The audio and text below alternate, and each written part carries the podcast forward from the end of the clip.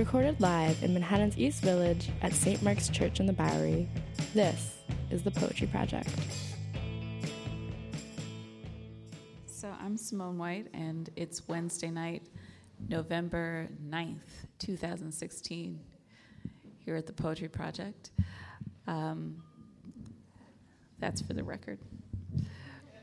Um, I usually I usually announce events and you know tell you what's happening at the project. I think today I'm going to skip it and I'm just going to read this one poem which was on my mind today. I always put my pussy in the middle of trees like a waterfall, like a doorway to God, like a flock of birds. I always put my lover's cunt on the crest of a wave like a flag that I can pledge my allegiance to. This is my country. Here, when we're alone in public. My lover's pussy is a badge, is a nightstick, is a helmet, is a deer's face, is a handful of flowers, is a waterfall, is a river of blood, is a Bible, is a hurricane, is a soothsayer. My lover's pussy is a battle cry, is a prayer, is lunch, is wealthy, is happy, is on TV, has a sense of humor, has a career, has a cup of coffee, goes to work, meditates, is always alone, knows my face, knows my tongue, knows my hands, is an alarmist, has lousy manners, knows her mind. I always put my pussy in the middle of trees like a waterfall, a piece of jewelry that I wear on my chest like a badge in America, so my lover and I can be safe. So um, I'm really grateful that Anselm agreed to host this night, and um, I'm looking forward to hearing what everybody who's on the bill has to say. Um, I'll just say a little bit about Anselm and say a little bit about Stacy, who's, as you know, the current director of the project, and they're going to kind of take the realm, take, the, take the helm tonight. Um, so Stacy, in addition to being the director of the project, is uh, a beautiful poet her most recent book is Journal of Ugly Sights and Other Journals, and also in the last year has published Heart Island, and there's another book coming, which is what's the title of the book, Stacy? A year from today. So that's three books in the last year and a half from Stacy. Um, yeah. Um, she's the recipient of a 2014 NYFA Fellowship in Poetry. She teaches at Naropa. She's a mentor for queer art mentorship. Stacy's been the director of the project since 2007. Before that, she served as the project's program coordinator from 2005 to 2007 and curated the Monday Night series. Anselm Berrigan is the author of seven books of poetry, also has been incredibly prolific in the last couple of years. Come In Alone from Wave this year, Primitive State from Edge last year. Um, gosh, there's a lot of books. Um, also, the author of two collaborative books, uh, Loading with Jonathan Allen and Skasers with John Coletti, um, and many other things. Um, Anselm will tell you more about himself. You know Anselm. Um, what else? I am just so glad to be here with you tonight. Um, I'm so glad Anne is here. Um, Thank you. Thank you, Simone. Thank you all for being here tonight. Um, and uh, what was to be a celebration of, uh, or part of a celebration of the Poetry Project's 50th anniversary. Um, one of the things I appreciate about the space and the Poetry Project is it's uh, it can be pretty responsive, uh, pretty responsive space because it prizes and values the voices of human beings and poets and artists. So I just, um, you know, we have this redefining downtown program, but I just want to encourage um, the poets who are reading to, to say and say what they want and um, what they need to say tonight, and for everybody in the audience to stay and um, drink wine and be uh, communal in this room together. And you know, I'll be here as late as I need to be, so everyone can be here together. Um, I, you know, on uh, social media today, I saw this post of something Toni Morrison said that really resonated with me, which is um, we as writers do language. That's how civilizations heal. Um, and it goes on to say this is precisely the time that artists go to work. Um, and actually, I, I, woke up from a, a text this morning that says our, our work from, from Simone saying our work has never been more important. And I was crumpled in bed. Um, and that, you know, I believe that. So I'm focusing on how we as writers can, um, I guess this is a George Oppen thing, but restore meaning to language and precision and power. Um, how we can step up our gifts and with more urgency to kind of fight um, xenophobia and racism and sexism and these things and come up with uh, better systems for the future. Um, so we have a, you know, seven genius poets reading tonight. Um, so I'm going to pop up, actually, not do regular house style, but I'll pop up and introduce everybody. Um, so first is John Godfrey. Please welcome John Godfrey.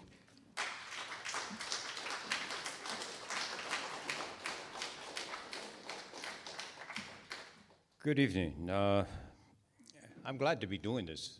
In many ways, I am not familiar with the first, what, 36 months that the project was operating as a project, but I'd been coming in and going to events that involved group readings in opposition to the war, beginning in about 65, and I began meeting people that way. And I was going to college in Jersey, and I would come in and see some of the poets that were going to become frequent readers here and uh, involved in sort of the one of the families that met. Different families would meet at the project. Uh, the, the, audience would be very ecumenical. But, uh, you know, someone, he's not in town, uh, Harris Schiff, a wonderful poet, who unfortunately has had only a few publications. A great publication, if you can find it, is called In the Heart of the Empire, that uh, United Artists produced in what, 77 or 78. Um, he used to do the, some of the first open readings, which were in this room. This was only used for open readings. And you had to sign up. Somebody had to come, and you got paid to come and do the sign up and run an open reading. And uh, Harris did that in a workshop. Uh, I shared a sublet one winter, 6970, with Jim Carroll, who used to come over here every Monday night to do the open readings because he get a little money. In the 60s, in this part of town, I've said it a couple of times tonight, there were people who were, who were dedicated to writing in a new way from their own self induced erudition, you know, from getting hip to things that were going on in publications. And they would account for maybe a quarter of the study. The world was small, there weren't that many people around. And uh, this part of town, officially in the 1970 census, was 90% non white.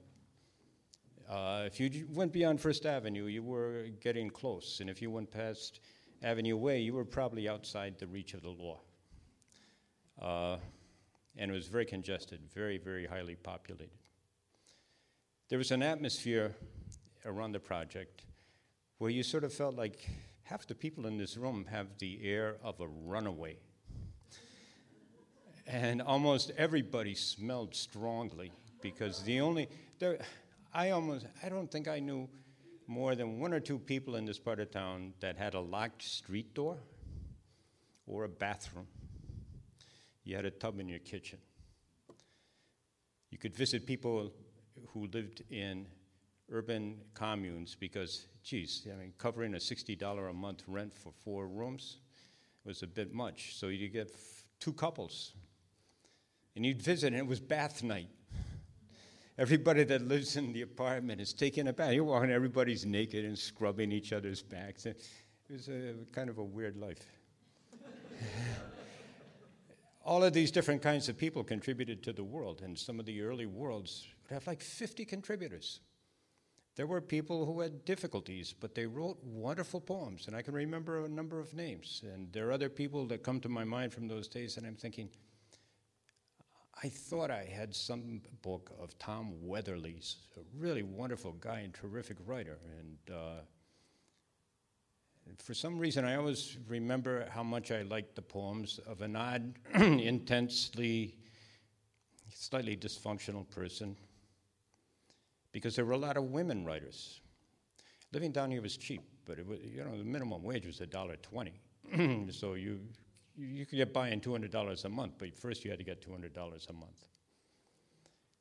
Uh, and we were total committed to being outside. And I was really, really surprised when people I'd come up with began teaching. And I'm thinking, teaching? when I was in college, uh, the most remote thing, I, I, didn't even investigate where you might go to, to graduate school and writing poetry the fuck is that? My graduate school was on East 3rd Street, St. Mark's Place, East 2nd Street. You know, a two hour visit with somebody once a month could be like better than anything else. And uh, when you got like 40 pages to your entire output, and you're coming in and somebody who is a venerable person, 24 years old, is giving you advice I came around when I was 20 or 21, and all these guys said, wow, but they were 24. You know? everything was very intense, and of the people that, that I congregated or, or leaned towards, probably five out of seven were daily high on a certain dose of dexedrine. And it took a lot of getting used to. I've never liked pills, but it, it's a very analytic high. And they're not, they're not really convinced that they are high. It's just that everything becomes like into these ideas become concrete things. It's a clerical, uh, it's a clerical drug, you know. You cut up, you cut up lines and, and you, you take your dexedrine, you sit around playing with the lines, and you end up with a really great poem. But uh, this was a very open place, and people people came to readings regardless of social connections. It was, it was almost like going to your neighborhood bar. And a lot of drinking went on, of course. It was really cool to sit in a pew in a church. And up ahead of you is this giant cross hanging where the concavity is in the wall, and it's made out of railroad ties, communion rail. Uh, and as I said, I, I, I was coming here for readings where I would run into people Anti war stuff was going on here, a lot of civil rights stuff was going on here. Uh, there was nothing glamorous about being around here in the 60s because it was it's all you could smell was cat spray and dog shit. And you got used to living in a place that smelled of roach dander. It just became another environmental smell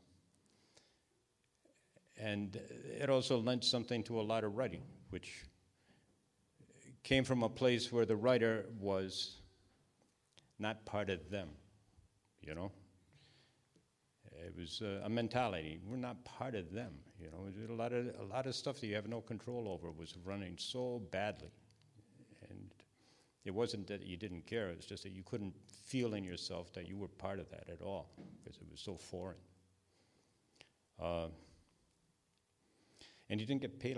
Actually, you got paid almost exactly what you get paid today.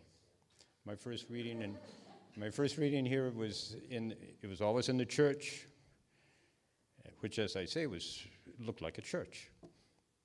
Uh, Thirty-five bucks. Now, from 1969, I figure at the minimum you got a, multipl- a multiplier of five. So the 35 bucks would be like 175 bucks today. Unfortunately, in 1986, you got 175 bucks, which would be about the equivalent of $400 today. Uh, I'm very aware of my uh, inflationary uh, history. and there were times in the early days when some core person really having a bad month and they get a reading. So there were sometimes when one person might read three times a year here. Another, another thing that has not been repeated, I'm pretty sure, I'm, I'm positive. Readings used to go like this. Reader number one would read for 15 minutes, reader number two would read for 15 minutes. Have a break, and then reader number two would read for 15 minutes, and reader number one would read for 15 minutes. And, right? Yeah. It, was, it was not institutional by any means, and there were so many readings that would go on for a year at a time in bars. It took a while to realize that, hey, this thing's going to go on for a long time. In the 70s, funding changed, and in the 80s, due to granting and whatnot, this place began to be a really, really ecumenical, so that we've had a great variety in the last 30 years of kinds of writing. And I think overall we've lost the sense of not being part of them, or maybe younger people have a, a more difficult time not being part of them. I'd like to say one last word about downtown. When this place was started out, there was Uptown, which ended at 110th Street, and the rest was downtown. There were other people who would say that the Upper West Side was Uptown, but Uptown and Downtown, well, it meant sort of, what would I call it? Perennial, had a perennial meaning in New York.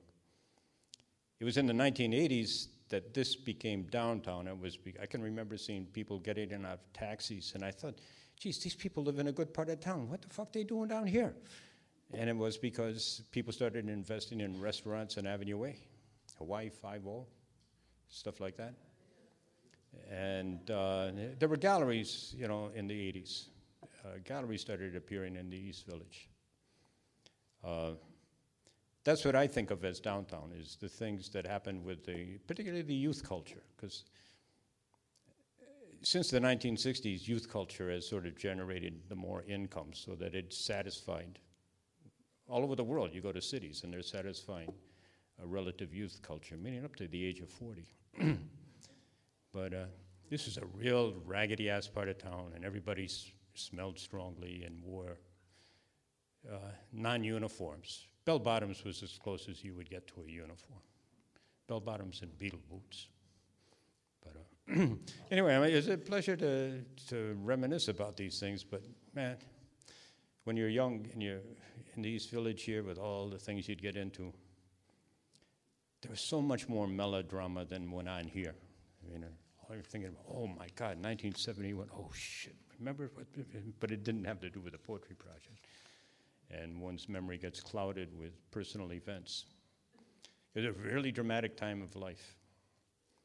And uh, another reason I might be entitled to, to talk is that I have never lived outside the city since those days. I've been out of the city for up to, I think twice I was out for six months, but otherwise I've always lived in the neighborhood. I don't know how many hundreds of times you would come over here. There were times where the Monday night readings were equally important. So you'd be here Monday night, Wednesday night, and uh, you know, tuning in, you know, dropping. okay, uh, I'm followed by Ariel Goldberg.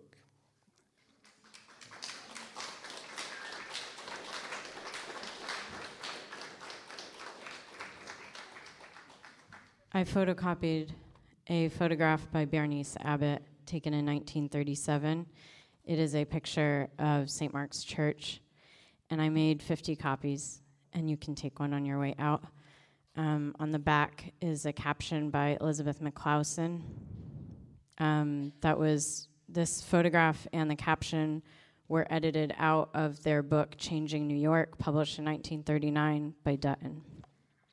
I was going to write about that photograph, but instead it's just for you to take.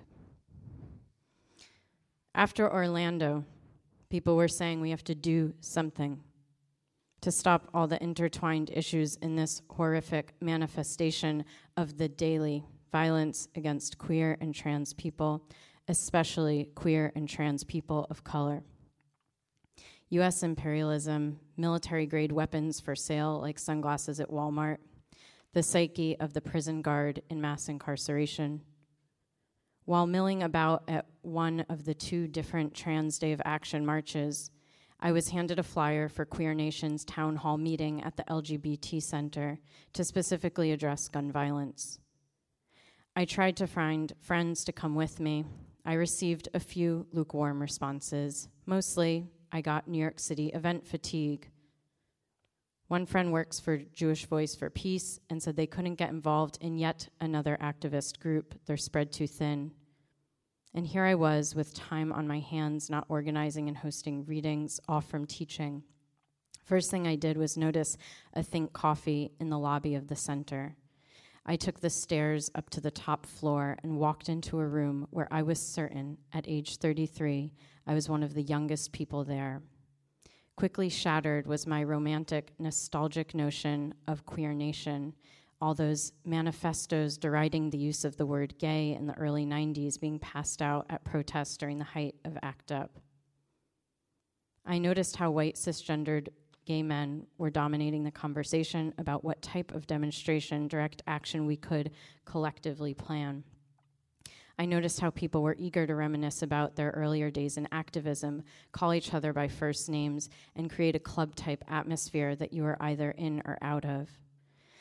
I listened to someone respond to the idea of a dance party at Trump Towers with the demand that we would have to play Latin, Latino music, especially as the horrors of the Pulse nightclub shooting were being rampantly whitewashed into generic gay bashing.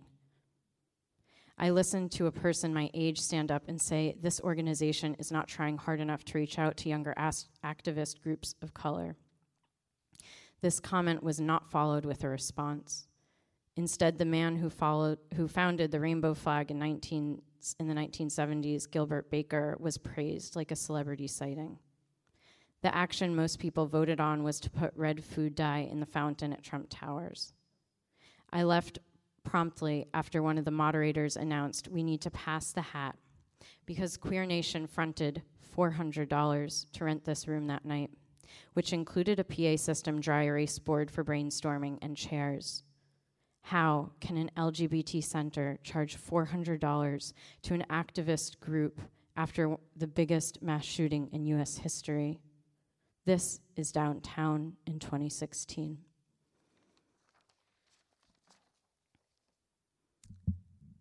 So that was the first part of the piece that I was going to write for tonight. And then um, I was going to write last night. And then I was instead just looking at my bookshelf. And this is uh, James Baldwin from The Fire Next Time. Many of them indeed know better but as you will discover, people find it very difficult to act on what they know. To act is to be committed, and to be committed is to be in danger. In this case, the danger in the minds of most white Americans is the loss of their identity.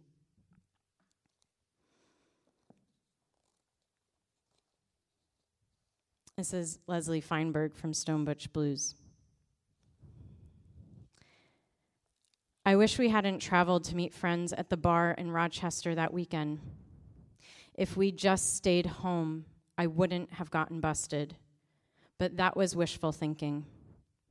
I lay on a precinct cell floor, alone in a strange city, my mouth pressed against the cold concrete. I wondered if I was close to death because I seemed to be drifting away from the world. Only two things tethered me to life. One was the feel of cold stone against my lips, the other was the faint strains of a Beatles tune coming from a radio somewhere in the jail. She loves you, yeah, yeah, yeah. I drifted in and out of consciousness. I remember Teresa propping me up against a brick wall in the precinct parking lot and assessing the damage with her eyes. She chewed her lower lip and fingered the bloody places on my shirt. I'll never get these stains out. Indirect messages cut through my fog much more clearly than direct ones. She held my hand, my head on her lap all the way back. Her fingertips stroked my hair as she drove, pulled my head gently into her lap as she braked. And then I found myself in our home again. Teresa was in the next room. I settled into the warm, soapy bathwater and leaned my head against the porcelain. Only my head existed above the bubbles. The comfort softened me, but I could feel panic gnawing in my gut. Every time I came near its borders, I was hurled back. Fear choked me. I needed Teresa to come help me, but I couldn't call out to her. My throat constricted. Teresa had left clean white underwear on top of the toilet tank. I dried off and slipped on a pair of BVDs.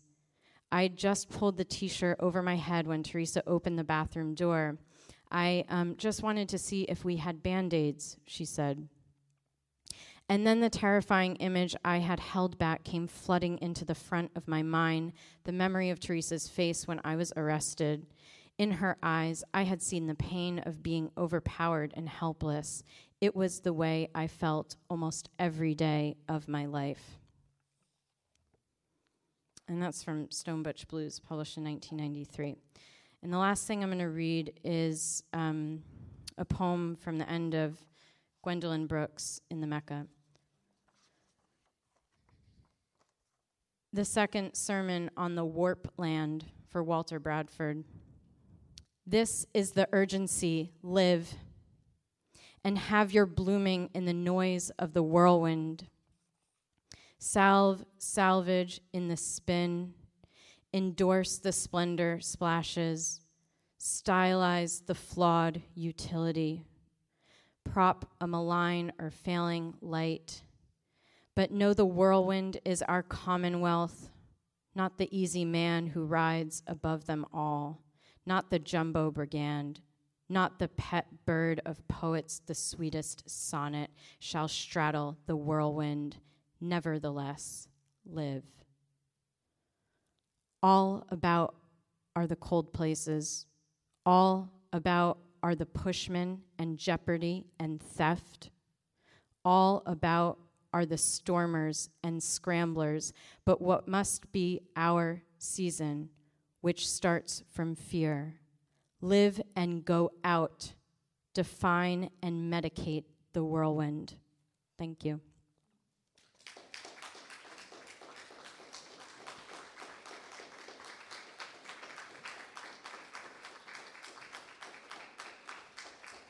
Thank you, Ariel. Um, next up is Stephen Zultanski.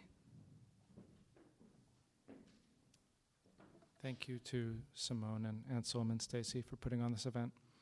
Uh, this is uh, a little piece about a, a relative of mine that I didn't know. I never met my great uncle, my mother's mother's brother, Dick Stryker, but about 10 years ago, while visiting my parents, I found his copy of Ulysses. The inside cover was stamped with his name, and the pages were filled with marginalia. I asked my family who he was, but it had been so long since anyone had ever talked about him that they could barely remember the rumors. He was a pianist and a composer. At 18, he was jailed for being a conscientious objector during World War II. He spent two years in a prison in Ohio. When he was released, his father kicked him out of the family. He moved to New York. He was gay. He was an alcoholic. In the 80s, he burned his face off somehow, probably while freebasing. He might have been homeless for a time. He didn't want anything to do with us, his family. I started to have this fantasy that maybe he was a session musician or something, probably because this allowed me to imagine that possibility of discovering a recording and listening to him play. I wanted to feel a slightly stronger, mild connection to this person I'd never heard of. As you might expect, his name is difficult to Google. There are many Dick Strykers, and they're all pseudonyms. But I did find a brief reference to our Dick Stryker, my Dick Stryker, participating in a living theater production in the early 50s, and this led me to Judith Malina's published diaries from this period, which contained frequent references to Dick. It turns out he was roommates with Molina and Julian Beck. He was part of the Living Theater from the beginning, and he wrote music for a number of their early plays. Unfortunately, the diaries don't provide too many personal details, but the glimpses into the company he kept suggest he lived an active artistic life despite his eventual obscurity and vanishment. He hung out with Ashbery and O'Hara at San Marino. He went to Joseph Campbell's birthday party. He played on one of the radios in the first performance of Cage's Imaginary Landscapes 4. He studied with Lou Harrison. He wrote the music for one of Jackson Mac Low's plays, and Larry Rivers played the saxophone on the recording. I have no idea if this recording still exists, probably not. He attended anarchist meetings. He dated a poet, Harold Norse, who seemed to treat him pretty badly and repeatedly broke his heart. Norse did publish at least one poem for Dick, but it's really not very good. He had difficulty finding work because he was a felon. He washed dishes. He frequently missed out on attending or participating in concerts because he was washing dishes. The most moving anecdote in the diaries is a prank. Dick and Judith attend a seance, but he won't behave. He can't take it seriously. He continually acts up. He, he spells out evil messages on the Ouija board for fun. He repeatedly spells hate, and he's kicked out of the seance. I've never felt so close to someone in my family. On the one hand, I simply love that he's made a life so far from his conservative suburban roots that he's conjuring spirits with weirdos in the East Village, participating in things that people in our family would find pointless, unproductive, a waste of time, unusual, unreal. But even better, I love that he refuses to play along, that he fucks it up, that he throws cold water on everyone else's optimistic spiritualism with a harmless and slightly sil- and, and silly but slightly mean joke, the best kind of joke. In the mid 50s, he and Malina have a fight. He moves out, and his name doesn't appear again in the book.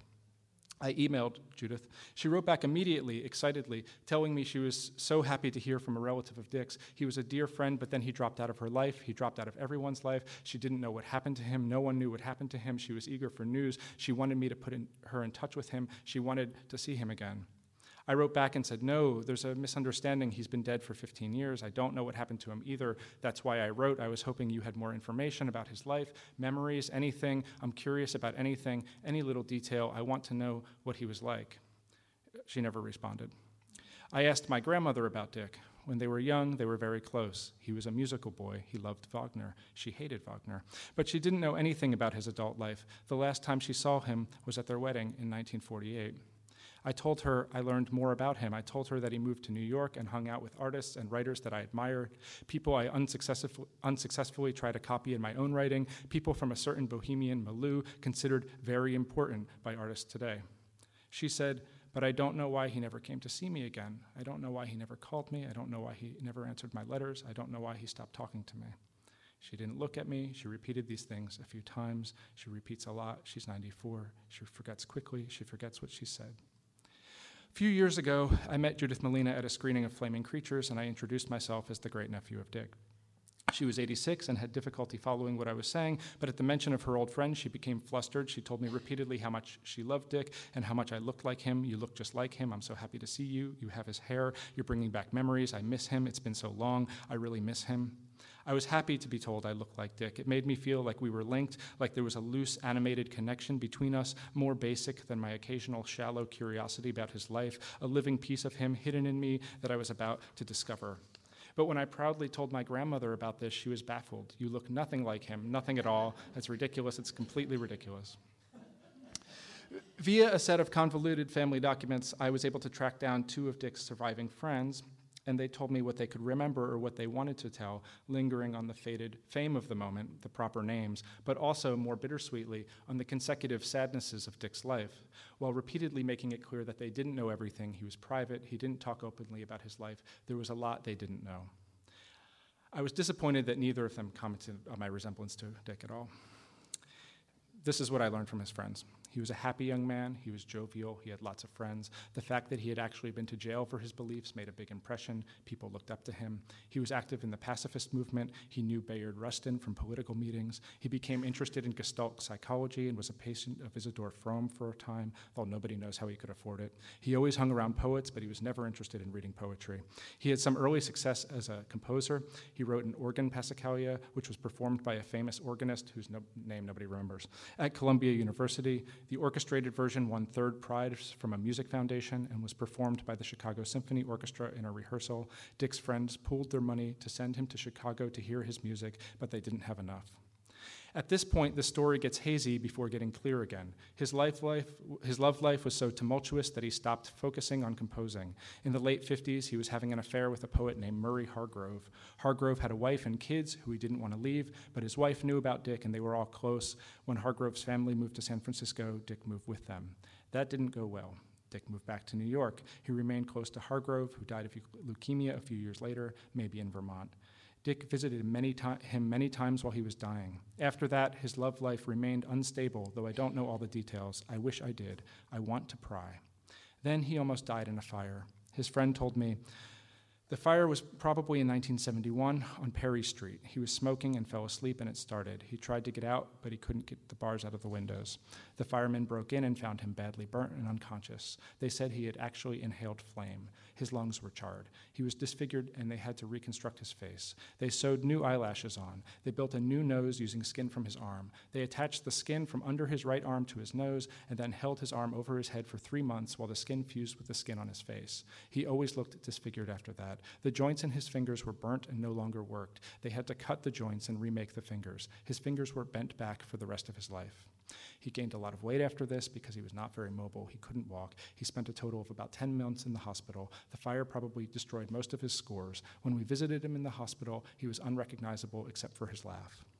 He couldn't work and he lived on disability benefits. He became a loner. He refused to see many of his old friends because he was ashamed of his face. Sometimes he would visit his brother, who was a dentist, to get his teeth done, and he would return from these visits disturbed and enraged. He never mentioned his sister, and his friends didn't know she existed.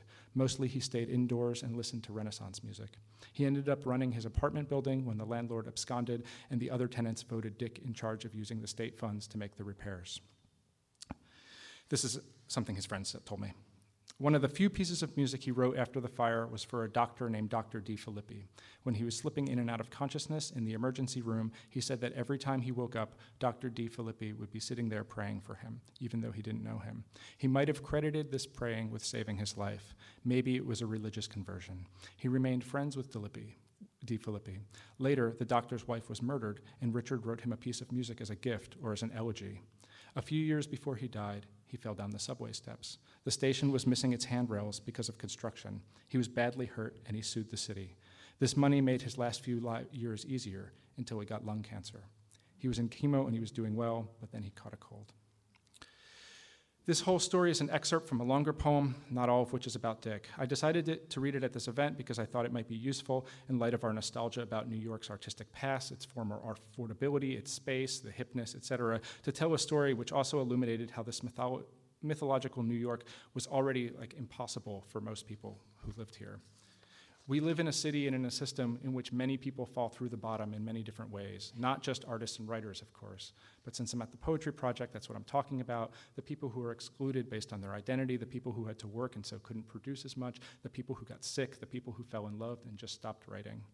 I worry that when we mythologize the old New York, we're participating in a bootstrap narrative where we're really just celebrating the people who made it, the people who got out of that impossible situation, and so who we remember and read now.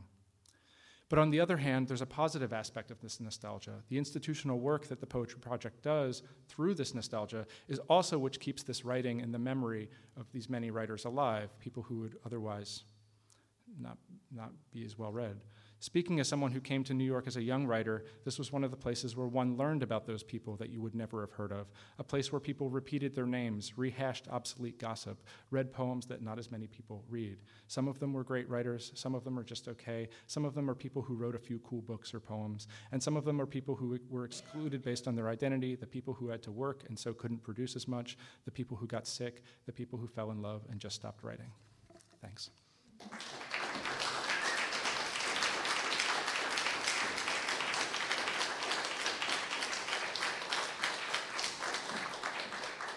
Thank you, Steve. Next up is Erica Hunt.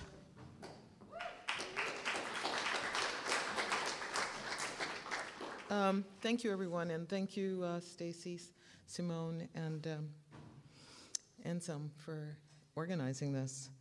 Um, also to the other readers. Blue Downtown. So it's November 9th, so that's what this is about. What does it mean for the poet? You know, pose the opening question. What does it mean for the Poetry Project right now in the East Village? in 2016, which is or was considered downtown at points. Is downtown a sign, a sigh, a thing, an act of nothing, or something else? Can we have a retrospective season and dissolve nostalgia at the same time? So, some data points. Um, just some basic data points. Yes, I, um, I think I got back to New York. I'm a native New Yorker who got back here in 1983 after living in the Bay Area for a time and um, moved into the East Village, I think, in 87. Started coming to the Poetry Project in maybe, uh, let's say, 1980. I remember the Orchidia after readings, which was just down the street, the telephone booth. I um, raised two kids here. My kids went to Little Missionary Nursery School on uh, St. Mark's Place and 10th Street Tots. Um, all locally schooled. And um, I'm trying to remember when was the fire? Okay, so I was here before the fire. So that, ew, so that's even earlier. And then um, I was a baby poet, like this, a baby poet. And, um, and among my um, mentors and um, luminaries, Anne Waldman and Eileen Myles and Ed Friedman and Anselm and Stacy and Dael Orlandersmith and John Godfrey and Charlotte Carter and Patricia Spears Jones and Jessica Hagedorn and David Henderson and Bernadette Mayer and Jackson Mac Low. But the, pro- the project wasn't the only place to go hear poetry. There was also a lot of other venues. Um, I mean, uh, PS 122 and Charas and 8BC, all of those ghost galleries now that haunt the place. So I wasn't sure how I was going to answer this question. When I received them, initially I thought, downtown doesn't exist anymore. Downtown is dispersed, it's all over the country, if not the globe. Downtown, as a neighborhood in Manhattan, is dead. Long live downtown. And that was before last night. I now realize my analysis of a geographically dispersed downtown did not go far enough. Sure, I can point to the DNA of downtown dispersed in places like Tuscaloosa, Pittsburgh, Cleveland, Detroit, New Orleans, Washington, D.C., Tucson, Chicago, Minneapolis, Milwaukee, Staten Island, and the Bronx, Oakland, Berkeley. Growing in the ecoclimate of those very vibrant places, downtown morphogenesis, morphogenesis, adapting to people, new places and cultures, the built environments, half lots and shotgun shacks, arms with bungalows, poetry caves, dive bars, are the traces and residues of the new downtown formed in the petri of new cities. Windborne or mind-born seeds pollinated by books, communications, workshops, and exchanges. But even that view is too simple. You see, people make a network occur and they bring places that have been important to them, with them. People are impressionable, and poetry makes an impression in visible and invisible ink. Here is a different view tonight, given by the cataclysm, given after the cataclysm of the American elections, seen from where I woke up this morning from under the rubble. All week I was losing sleep. I was eating food without noticing what was on the fork, the plate, right before my eyes. All week I didn't want to walk around and see what was in front of me on the streets. I didn't want to do more than be in the bathysphere, the streets in suspension, a fish among other fish looking at the fish, while gravity sinks silent. I confess that I'm given to Afro pessimism that runs fathom deep in my psyche. Unwelcome second sight, gentle undertow that threatens me even when at my most buoyant in our moronic republic. Never easy to forget white supremacy, that putrefying accessory of American life. Hard to leave the house without encountering someone wrapped in its scabrous stole.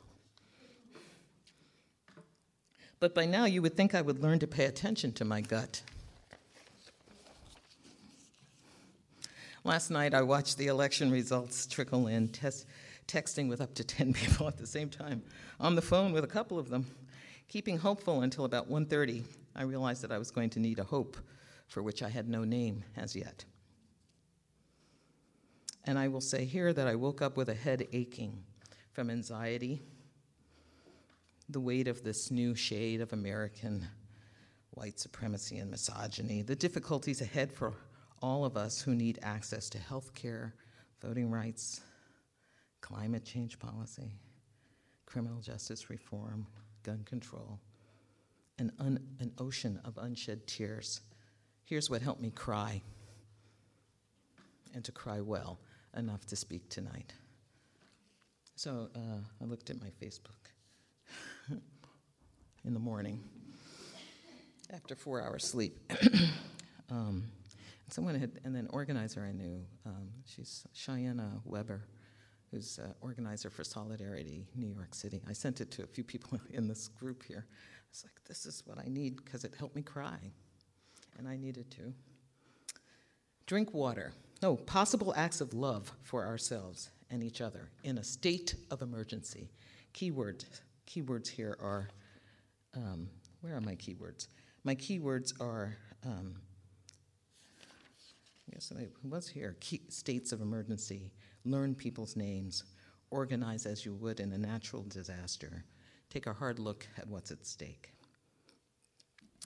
Possible acts of love for ourselves and each other in a state of emergency drink water, breathe deep, sleep, eat, exercise, make sure others do the same. Now is not the time to self destruct. Gather in large groups, general assemblies, faith ceremonies. Gather to feel feelings and find each other, mourn, organize. Be the solution to the fear and the threat. Learn people's names. Such a simple thing. How often do we get into crowds and we don't even know the names of the people we're sitting with or we see all the time? Organize as you would in a natural disaster, checking on every single person. How are you doing? Take a hard look at what's at stake together map out the services and care we are going to need to provide for each other, set up systems, might be a food pantry, reproductive health services, sanctuary for immigrants, community safety escorts for targeted groups like Muslims, poetry workshops. Learn to obstruct. That's going to be our primary strategy. Learn how others have obstructed in the past and choose tactics that work for your people. What kinds of resistances are on offer? Build network and movement. It won't be funded, but it will be everyone. Think general strike. When do we shut this shit down? What is your community's emergency? Write those out and get agreements from people to support each other's emergencies. If we treat this as a natural disaster, if we see those impacted and we meet the need, if we build our responses to meet concrete material need and through involvement with many volunteers, we can make the worst of this untenable for those who are charged with the operations of fascism. And uh, where we are is kind of close to that. We are the resistance. Let's hold the line. Let's do it with common sense love. Let's build connection, small steps taken as a collective. So, downtown, to answer that question, what is downtown? You know, it's not so much a place as it is a series of relationships. And uh, it's how you tend to those relationships. That's what keeps the downtown going. Keywords learn people's names, name this new state of emergency, look at what is at stake together, especially for the most vulnerable, network, resist, obstruct, hold the line love. And so, a poem to finish this off. when, I want, I, when I so want a bell to call me, and I am beset by my own tied tongue, the drawbridge between what I mean to say and the wreckage of split syllables, detour. Tell me, words attire a thought on a silent morning when who knows what's next. I want noise,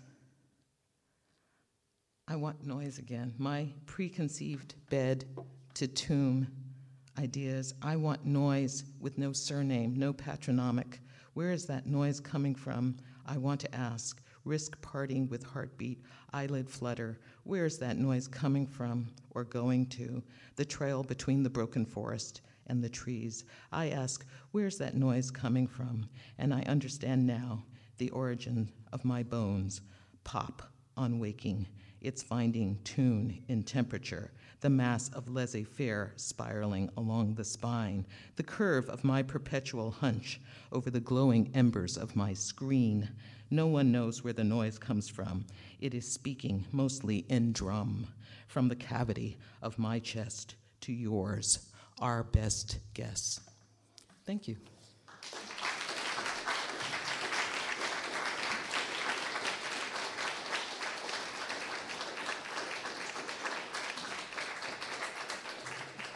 Thank you so much, Erica. Um, next up is Sophia Le Fraga.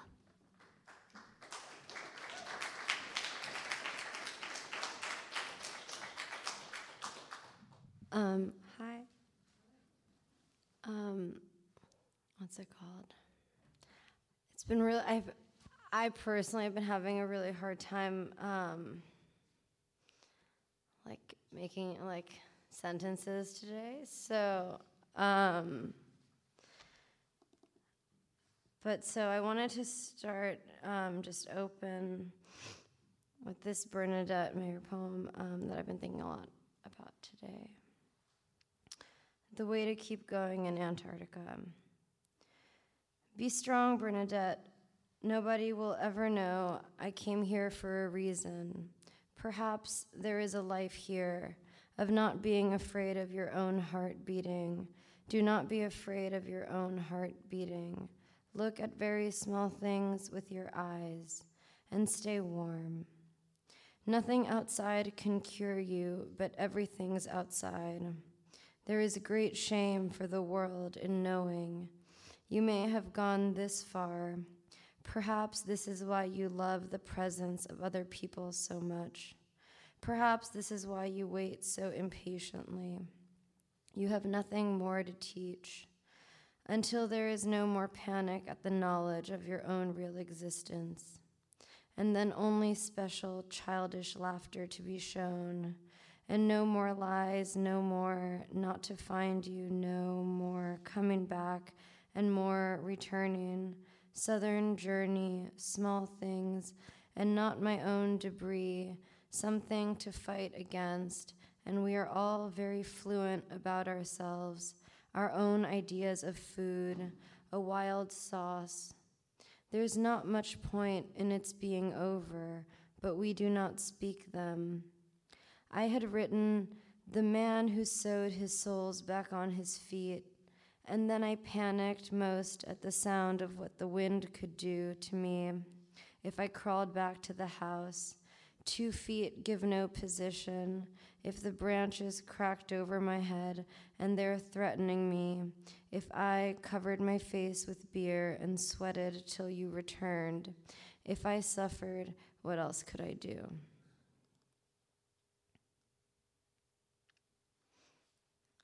Um, so, what I had prepared for um, tonight regarding redefining downtown kind of um, made me think of what Erica said um, about how downtown, I mean, to me, I was also born and raised in New York um, and came up in the New York scene and stuff, but downtown kind of always felt to me, like Erica said, like a series of relationships. And I feel like that for me right now is happening a lot, like online and on Twitter. And when um, we got these questions to kind of think about today, I was thinking about um, this question about do poets need locations to experience work out front? And how kind of um, I mean this is going to sound super flippant now considering the fact that like Trump is president and things are like feel heavy now. But I meant this as like a fun just kind of whatever thing that I had done. Um, on Twitter where I feel like me and my friends hang out and talk and shoot the shit about language. Um, we the poet Ben Fama last week um, challenged me to um, hashtag get a book high, which was in his mind um, playing on book titles and trying to do like plays on words on them. And so that's what I wanted to present to you, to show you, to share with you guys, I guess, today, were some of those, um, what came out of that game, and invite you guys to participate as well on Twitter using the hashtag GetABookHigh. Um, so on October 31st, and this, what really surprised me about this, um, I guess, and why I was moved to kind of do a whole thing about it was that um, it it started off as like a, a just a game between um, Ben Fama and me, but then it, it, evolved into like 30 or 40 poets participating and us having like just tons of laughs over like kind of what ended up being a collaborative poem of like 200 different lines and lasted like 10 days and it's still kind of going so um, so anyway so um, ben's original kind of post was to me do you want to start a hashtag campaign with me called hashtag get a book high? For example the sun also blazes. I thought of this in my sleep. And so i said that's way too easy let's go. And then everyone chimed in and here are some of my favorite of those responses. A shroom of one's own. The pound and the fury. Mary jane eyre. The fountainhead shop the year of magical tinctures, the rolling of joint 49, the crying of lot 420, infinite joint. No one bongs here more than you. The temptation of Saint Blenthony. He's just not that into getting high with you. Planet of the Vapes. Thus smoked Zarathustra. 100 years of solitude or has it just been five minutes?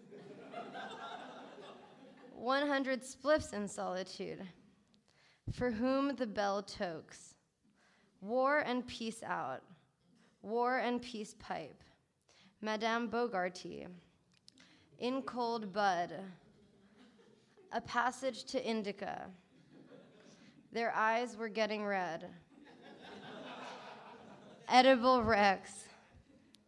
Blaze high the roof beam carpenters. Ganja with the wind. the ounce of Monte Cristo. Don Quixote de la Ganja. How to grind, fl- how to grind friends and indica people. A blunt to remember. A bend in the roach. Weedith's diary. Marijuana Karenina. Chronic of a Death Foretold, The Baking of Americans, Smothered in Nugs, The Weed Jar, The Wasted Land, Four Quarters, and Other Poems, Paris Spliff, The Indocene of Annette, The Curious Incident of the Bong in the Nighttime, Spliff on a Winter's Night, A Traveler. If on a winter's night a stoner stopped in for a quick sesh. The Tale of Ganji. The Hotbox ki- Car Kids. I know why the dank bud sings. Dude, everything is illuminated. Dubliners. The heart is a lonely one hitter remembrance of things cached. Bongs fall apart. Love in the time of legalization. Bud in the time of cholera. Bender buttons. The Argonugs. American Puff Puff Pastoral. Breakfast at Spliffany's. The Dime Bag Opera. Eros the bitter swag, my brilliant fiend, a lover's dubs chorus, red bud of courage, as I lay blazing, dab salam, dab salam, The Old Man and the THC. Waiting for Goodrow. Um, the Stoned Lecturer, Munchie's Poems. Eat, Blaze, Love.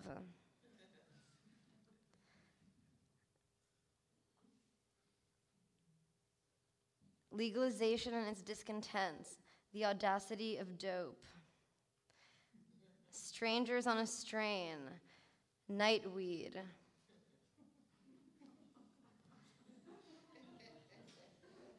Finnegan's Wake and Bake.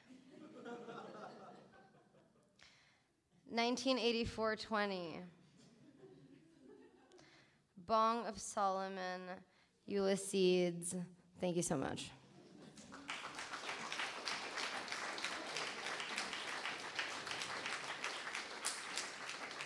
Thank you, Sophia. Um, next up, Anselm Berrigan.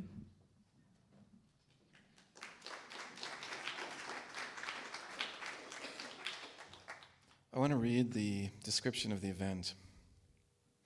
Participants will answer some or none of the following half questions. What's it mean for the Poetry Project to be the Poetry Project right now in the East Village in 2016, which is or was considered downtown at points? Is downtown a sign, a sigh, a thing, an act of nothing, or something else? Can we have a res- retrospective season and dissolve nostalgia at the same time? Is there anyone out there listening at all? If so, peace. Do poets in this town still need real physical centers to go experience the work out front? And what does need mean? And what does real physical centers mean? And what does out front mean? I sort of wrote that, typed that fast in the office. And I was just thinking, well, all these people that we asked who are here tonight to say things, I just wanted to hear what they might say in relation to these things, whether they wanted to actually address them or not.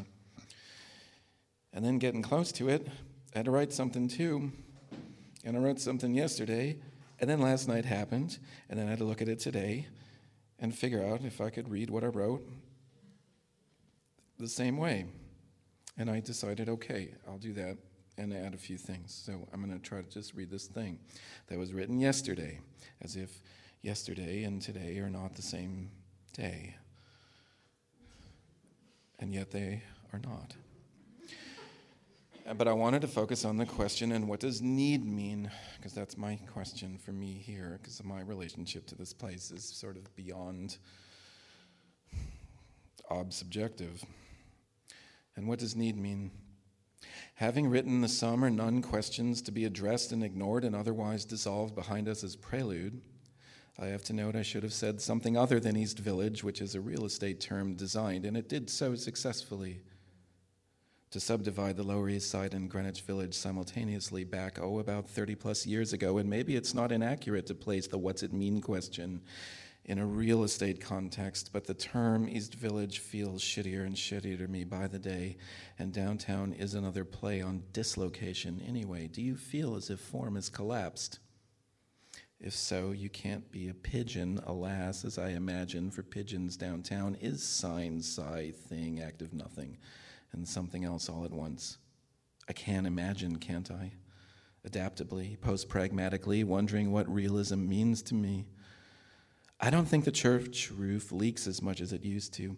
I can't remember if the clock tower has ever really known what time it is since that lightning bolt struck it some 17 years ago.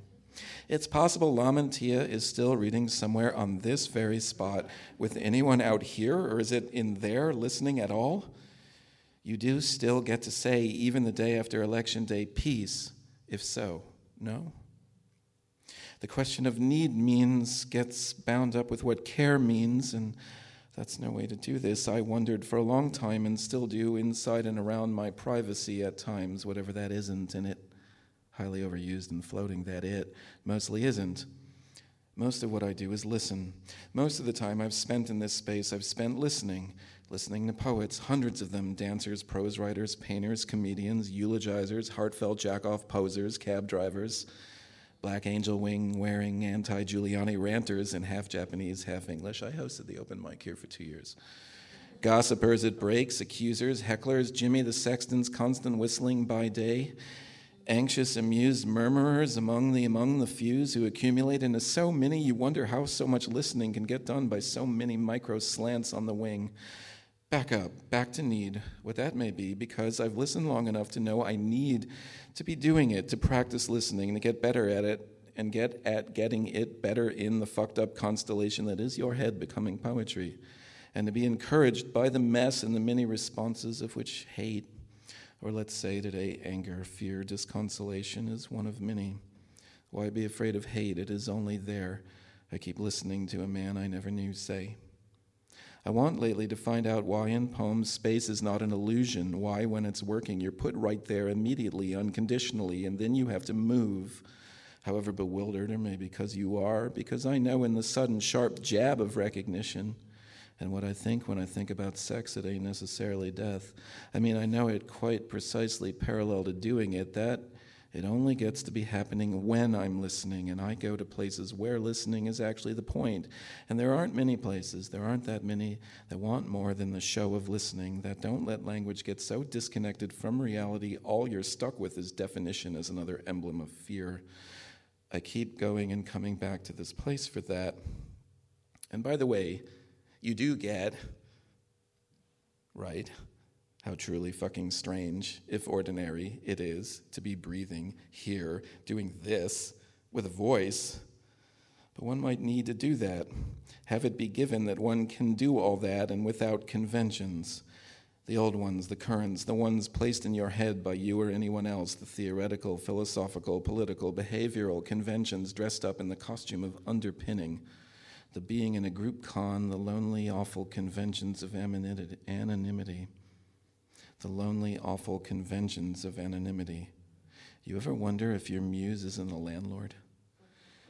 Everything I'm pulling from the register is a question. I come here to listen without without convention, to listen against, to listen for convention's lack, to hear it, the art, its offshoots, foils, companions, and highly troubled organs disappear by doing, being in that it's easy to do and gets harder as the shapes get shapelier.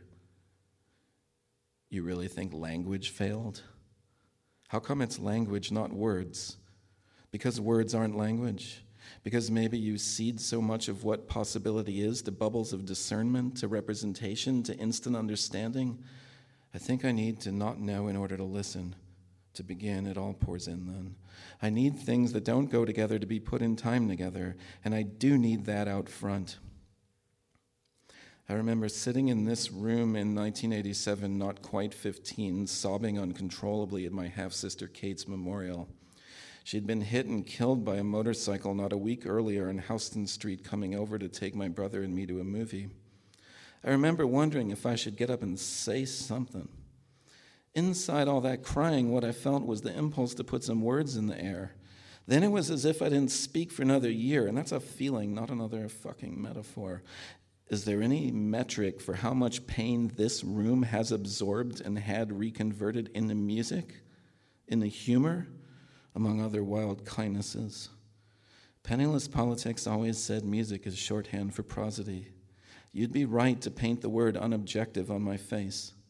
I have often sometimes wished there was something like the reading channel and I could turn that on and listen without transporting via feats my personally bent frame to the reading itself, since I'm weirdly bad at listening to recordings of poems, maybe because I'm not present to let my nerves, that's right, I'm nervous when other people read their shit, get defeated by what actually fucking happens, even if it's the lamest thing in the world, though sometimes lame is better than boring, and I'm not sorry to say boredom is a bit of a professional value.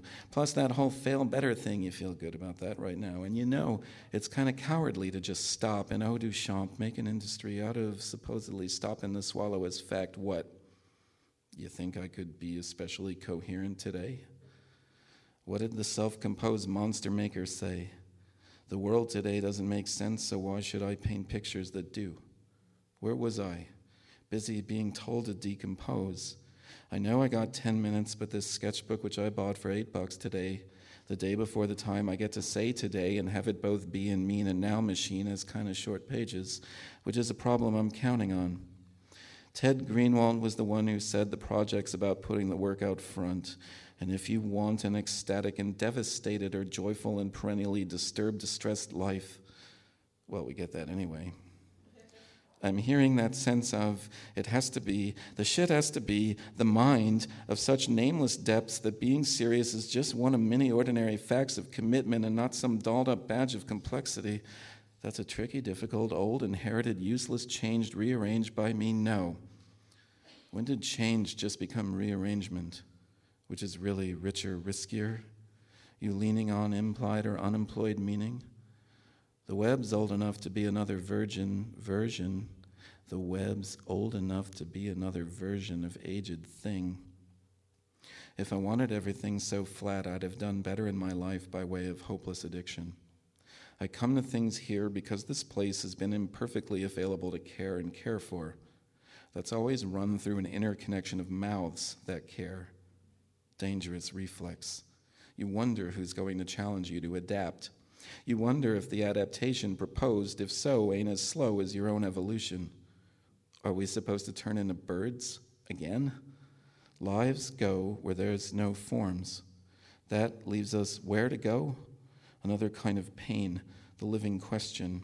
Here, like anywhere, that's fought, however knowingly and unknowingly, for the right to be itself on its own terms, which only means letting the folks who care enough to really come through figure out how to do that too without much interference, here has to be able to freak out on itself out of loyalty to itself, itself not being made of any singular thingitation.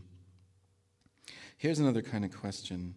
My mom, being a poet who lived in this city, in this particular neighborhood for parts of the 60s, 70s, 80s, and 90s, who still visits a few times a year, who said she wrote things to be read and listened to specifically in this room, and who shared a birthday yesterday with the anxious horror of our planet wreck of an election, once said to me on the phone, I can't find out what the streets of New York look like by reading anyone's poems anymore. She didn't mean what they seem like, feel like, but what they look like. You ever try to describe a whole street?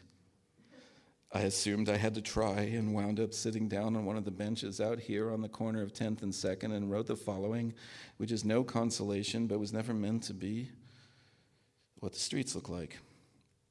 Mom, the sweet, rotted summer stench still taps the nasal cavity inside breezes several times per block.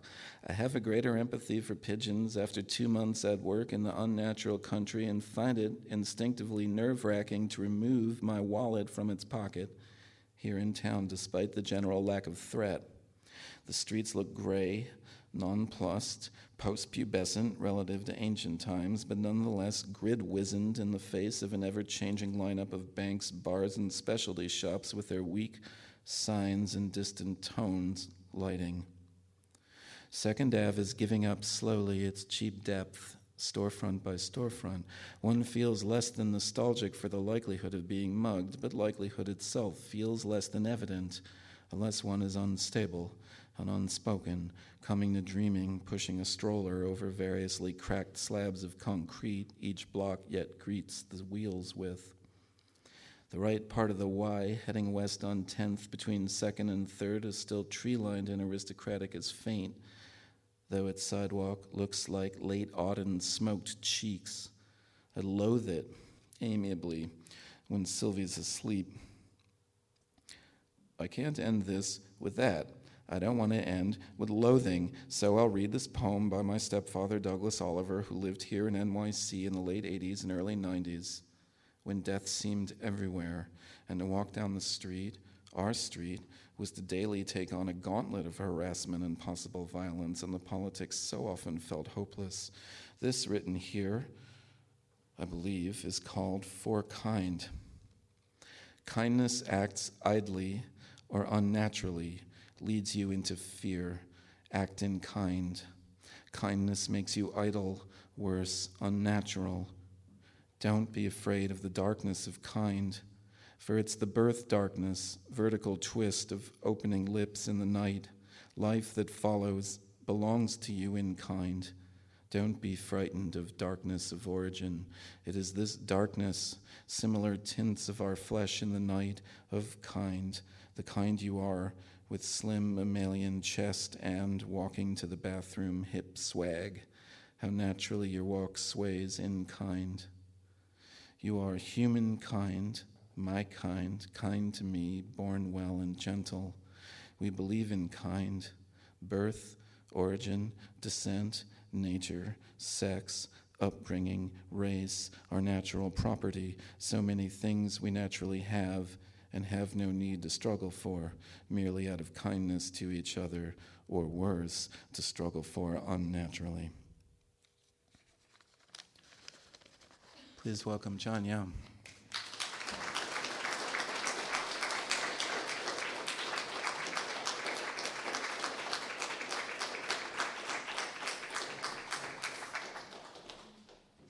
feel like a piker being the last one. I first sat in the rectory of St. Mark's Church on February 4th, 1970. It was a Wednesday. I was 19 years old. I had come down from Bard to attend the memorial reading for Charles Olson, but stopped to see a movie, Fando and Lis, written by Fernando Arrabal and directed by Alejandro Jodorowsky. I got to the church after the service had started and hurriedly sat down in one of the pews near an unkempt man in a long caddy overcoat. He was clutching a paper bag containing a bottle from which he occasionally took a healthy slug. How nice, I thought. Here's a church that'll take anyone in. this was the place I was looking for. It turned out that the man was Ray Bremser, an ex con and poet who got up and spoke fondly about Olson. The other poet I remember from that day was Diane Wakoski, who pointed out that she was the only woman speaking at Olson's memorial. Fando and Lis, Jodorowsky's first full length feature, is a black and white film in which Fando pushes Lis in a cart, she's paraplegic, down into a strip mine, looking for the city of tar where everything comes true and which they never find. Almost no one liked the film, but I didn't know any better. I got the reference to Dante and the descent into hell, and that was enough to get me through an afternoon showing in a nearly empty movie theater somewhere in, the Greenwich, in Greenwich Village. I had seen the name Arrabal on the marquee, and that was enough for me to buy a ticket, knowing I had a couple of hours to kill. The next time I remember sitting in the Poetry Project was in 1976 when I gave a reading with Paul Kahn. Paul read first, and it seemed important to him that he read all the poems in his book, which had just been published by David Wilk's Truck Press. I'm still puzzled as to why he thought he should do this. The longer Paul read that night, the more uptight I got. The man next to me kept reaching into a shopping bag and pulling out cans of beer, popping the tops off, and methodically glugging them down. How many six packs did he have in there? Finally, perhaps nearing the end of his supply, and clearly annoyed, he crushed an empty can with one hand, threw it back in the bag, and belched. I looked down to see if there might be something interesting crawling across the floor. I might have read three poems that evening before I fled into the night. This is my introduction to Jim Brodey and in many ways the Poetry Project. It was a roller coaster ride with high points and low points, and you had two choices hang on or get off. I did both. In light of what happened last night in America, I think a conversation about community is important for many reasons, not the least being the rather utopian idea that there's some place that you can go where you feel safe.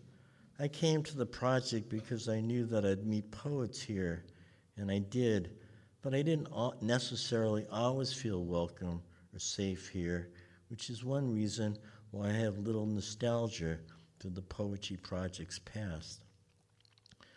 Perhaps it had to do with being a young poet who didn't meet the standards or pass the test with those who'd been hanging around the church much longer than I had. Or perhaps it was because I was studying with John Ashbery at Brooklyn College and then he liked my work. He was too uptown, someone told me. Was it because I was pretending to be gay? Someone asked. Is that why he liked your work? I bring these things up because it seems to me that the problem that I encountered at the Poetry Project often had to do with personality and power and the willingness to be uncivil. It was a way of reminding me that I had forgotten my place or spoken out of turn, that I was the bad Chinaman. What about the poet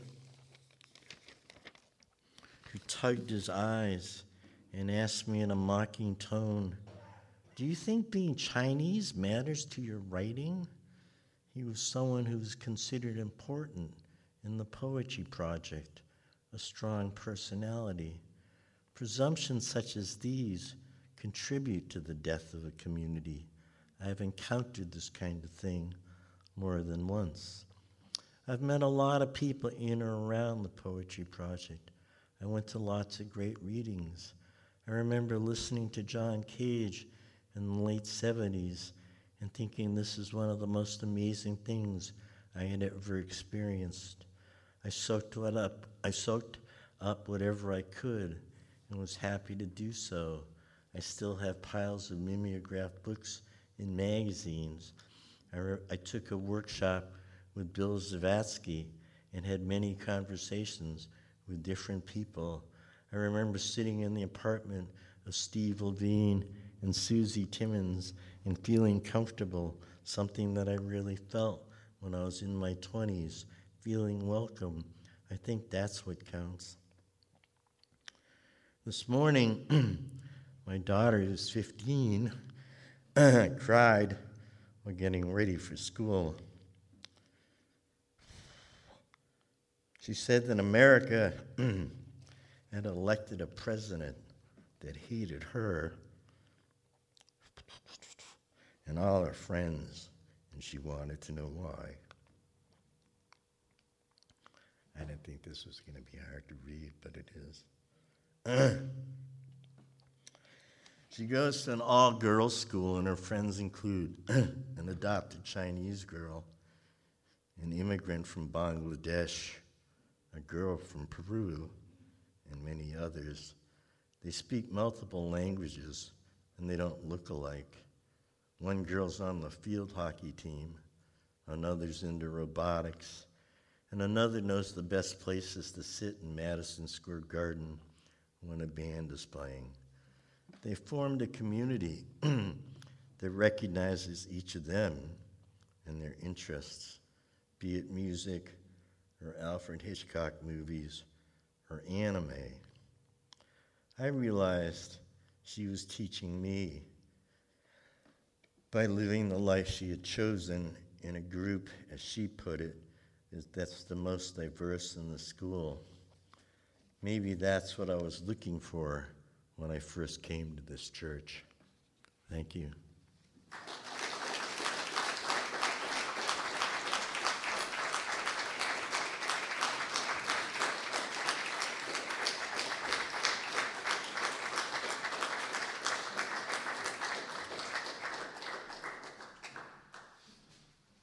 I just want to say, if I didn't make it clear before, that uh, in, in, in, originally thinking about this, I thought, well, who, who do I want to have come here and take on these questions? I more thought, who? Let's get this group of people together and try to take on the sort of ridiculous question of nostalgia, but also the reality of like, you know, this place has been here a long time and it means a lot of things to a lot of people, and it's complicated and it's difficult. And um, you know, and then and then things twisted. I, I highly recommend in the future if anybody's ever getting asked to do things like don't agree to do things the day after election day, but uh, don't plan. Uh, but then coming towards having to do this today, um, I thought, well, I'm really glad to get to be here with these folks today, and I'm glad so many of you came and let's hang out and talk or not. And thank you so much. And I really appreciate what everybody had to say and did. And now we go forward, doing things that we have to do, like breathe and drink water and not take it. thank you.